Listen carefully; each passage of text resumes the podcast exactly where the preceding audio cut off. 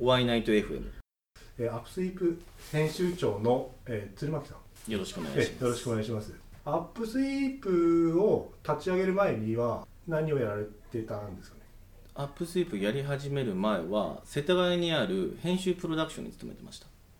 その雑誌編集長？編えーそうですそうです、えっと、基本的に、えっと、バイク専門特にハーレーに特化した、えー雑誌の要は外注屋さんですね要はページでお仕事をもらう仕事をしてましたね,、もともと雑誌編集ん雑誌作りに携わりたいみたいな感じだったんですか？ねいやそういうわけでもなくそこにたどり着くまでまあいろいろあったんですけど、えまあ、巡り巡ってそこの社長さんを紹介してもらいちょっとやってみないかってことで、まあ、僕も18歳でハーレー乗りながら無職だったんでえ。だからまあちょっとやってみようかなっていう。まあ最初はすごい何するかもよく分かってないし、あそうなんですか？いきなうり、ん、いきなり行ってでいきなり取材に連れてかれえー。でいきなりその取材行った先のその原稿を書けと言われそのまんま原稿を書かせられそれがいきなり雑誌に載るっていう。なもんででそのままの流れで「お前続けんでしょ」みたい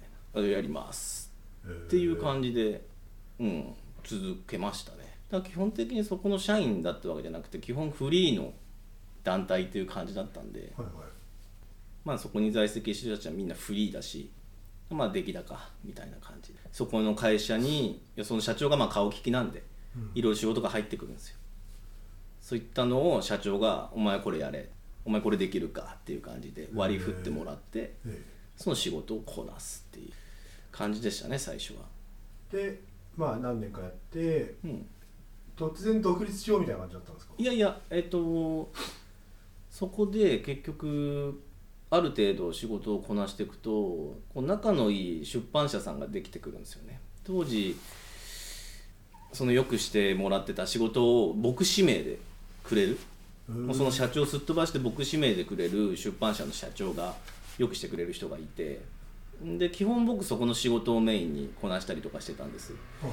でそこの社長からそこの出版社で別冊で本をなんか出したいからお前ちょっと編集長でやってくれないかっていう 話を振られじゃあやらせてくださいっつうことで立ち上がったのがアップスイープ。で今まで僕が結局やってた紙媒体っていうものが全部バイク雑誌だったんですよ基本的に、はいはい。でずーっとバイク雑誌をやって。んな中で要するに僕は今までバイク雑誌から仕事をいただいてたわけで僕がバイク雑誌を作るとなるとそれを敵に回すことになるわけじゃないですか、はい広告にしろ売り上げにしろ、えでそれをやっちゃったら今までね仕事をもらってた人たちに、ね、出版社なり編集部なりに申し訳が立たないってことで考えたのが、そういったバイク乗りが特に古いヴィンテージのハーレー乗りが着るような洋服をメインに扱う雑誌を作ろうと。そうしたらまあどこでもバッティングしないし、うん。バイク屋さんから広告取ることはやめようっていうのをコンセプトと立ち上がるのがアップスイープなんですよ。要は食い合いにならない。狭い業界でも結局当時だからもう12年ぐらい前だけどそれなりにそういったバイカー系ブランドっていうものはあったんですよ。でもそれを一挙にまとめる雑誌っていうものは存在しなくて。え、うん。基本的にそういったバイク雑誌に洋服ブランドが出てるっていう状況だったんでそれをまとめて一冊にしようっていうのがことのきっかけ。アップスイープのそのメインとしてはそのバイカーになんかそのファッショうん。ンをまあ伝えたいみたいな感じなんですか？そうですね。わだからファッションももちろんそうなんですけど見つけてほしいですよね。自分のスタイルだから、まあ、正直今は飽和状態で変な話ダサいバイク乗り見つける方が難しいぐらいみんなかっこいいんですよ。うん。やっぱある程度浸透してファッションとモーターサイクルっていうのが。それこそ一昔前おしゃれじゃない？バイク乗りってみたいな。特にハーレー乗りだともう決まった格好しか要はその要はワンカテゴライズしかない。その中でこう当時はやっぱりいろんなスタイルうん。かっこいいようにバイクを乗ってほしいっていうのがもともとのきっかけだったんですけどもう今はみんなかっこいいんでだから今はライフスタイル全般その洋服1個についてどうのこうのっていうよりもあなたの生活をもっとこうなんだろう仕事家庭趣味このシームレスにっていうのを提案したいっていうのはコンセプトであって。であとはこういった出てるアップスイープに出てるブランドだったりセレクトショップさんたちを盛り上げることでやっぱりその人たちが雑誌に出てる人ってテレビに出てる芸能人にまで及ばないかもしれないけど、やっぱりちょっとこうスター、まあ、ちょっとみんなの憧れになるような存在にこうしてあげたい。そういうことをすれば、その要はその一般読者さんだったり、一ユーザーがやっぱりがかっこいいと思えばそれになろうと努力するし、なんかたまに聞くのはファッションバイカーだとか、なんだろうバイクはそのただおしゃれに乗ってるだけなんじゃないのっていう意見もたたまに聞いたりはするんですね、それに対してあの実際どうなんか思われたりしまああそういうのって多分永遠のテーマであって、すうん。バイクが誕生したその時からそういうことって言われてることだと思うしどんな分野でもそういうことって言われると思うんです、うん。車なり自転車にしかり。まあ乗り物じゃなくても趣味のものを全てすうん。何でもそうだと思うんですけど、うそれはもうそういうこと言う時点で俺はナンセンスだと思ってやっぱりバイクにしても結局どんなスタイルであろうがどんな付き合い方してようがその人が楽しければそれでいいんですよ、うん。自分がかっこいいって思ってりゃうん。かっこいいし自分がダサいと思えばそれはダサいし、うん。別に人に何か評価してもらおうとして乗ってるわけじゃないわけじゃないですすかうん、どんな楽しみ方しても俺はいいと思うし。かな。人に迷惑かけなきゃね。あまあまあそうですうねん。ブンブンブンブン大きな音出して、うん。信号無視したり危険な運転しなけりゃ、その人の価値観なんだよ本当。バイクなんて、鶴巻さんから見てあこの人かっこいいバイカーだなっていう人はまあ、うん。どんな感じですか？それはどんなジャンルでも同じなんですけど、ええ。まあ物事何につけてもバイクにしろ何でもそうなんですけど、ええ。全てがシームレスな人です。やっぱかっこいいなって思うのライフスタイルになってる人です。分けてない。僕がその純粋にかっこいいなって思う人は生活の上でバイクだったり家族だったり、うん。もうそういうものがもう境がない。そういう生活をしてる人そういう生き方をしてる人がやっぱかっこいいなって思いますよね。もうかそれそれがその人がダサい格好をしてようが、うんダサい顔してようが、うん。ダサいバイク乗ってようが、うん。別にそんなの関係ないんですよ、うん。そういう生き方してたらかっこいいんですよ。そこだと俺は思いますね個人的には。過去そういう人いました？個人の名前挙げるわけじゃないですけど、ええ。まあいますよ。取材や撮影に行ってるんですけど、うん。そこで知り合う連中なんかはまあやっぱもうライフスタイルがバイクだし家にガレージがあってそのガレージの中でチョッパー作りながら子育てしてで嫁さんがガレージの横のミシン踏みまで洋服作ってるみたいな。あなんかそういう生活の一部っていうかもう生活そのものがバイカー。うんで周りの仲間も全員バイク乗りみたいな。で日本にももちろんそういった人っているんですよ。特にまあアップスイープに出てるブランドの人たちはそういった生き方をしてる人は多いですね。もうバイクに乗るのが仕事。でバイクに乗るための洋服作って常にバイクのこと考えてうん仕事のこともそれだしそれで家族養ってるし。なんかそういった人はいますね。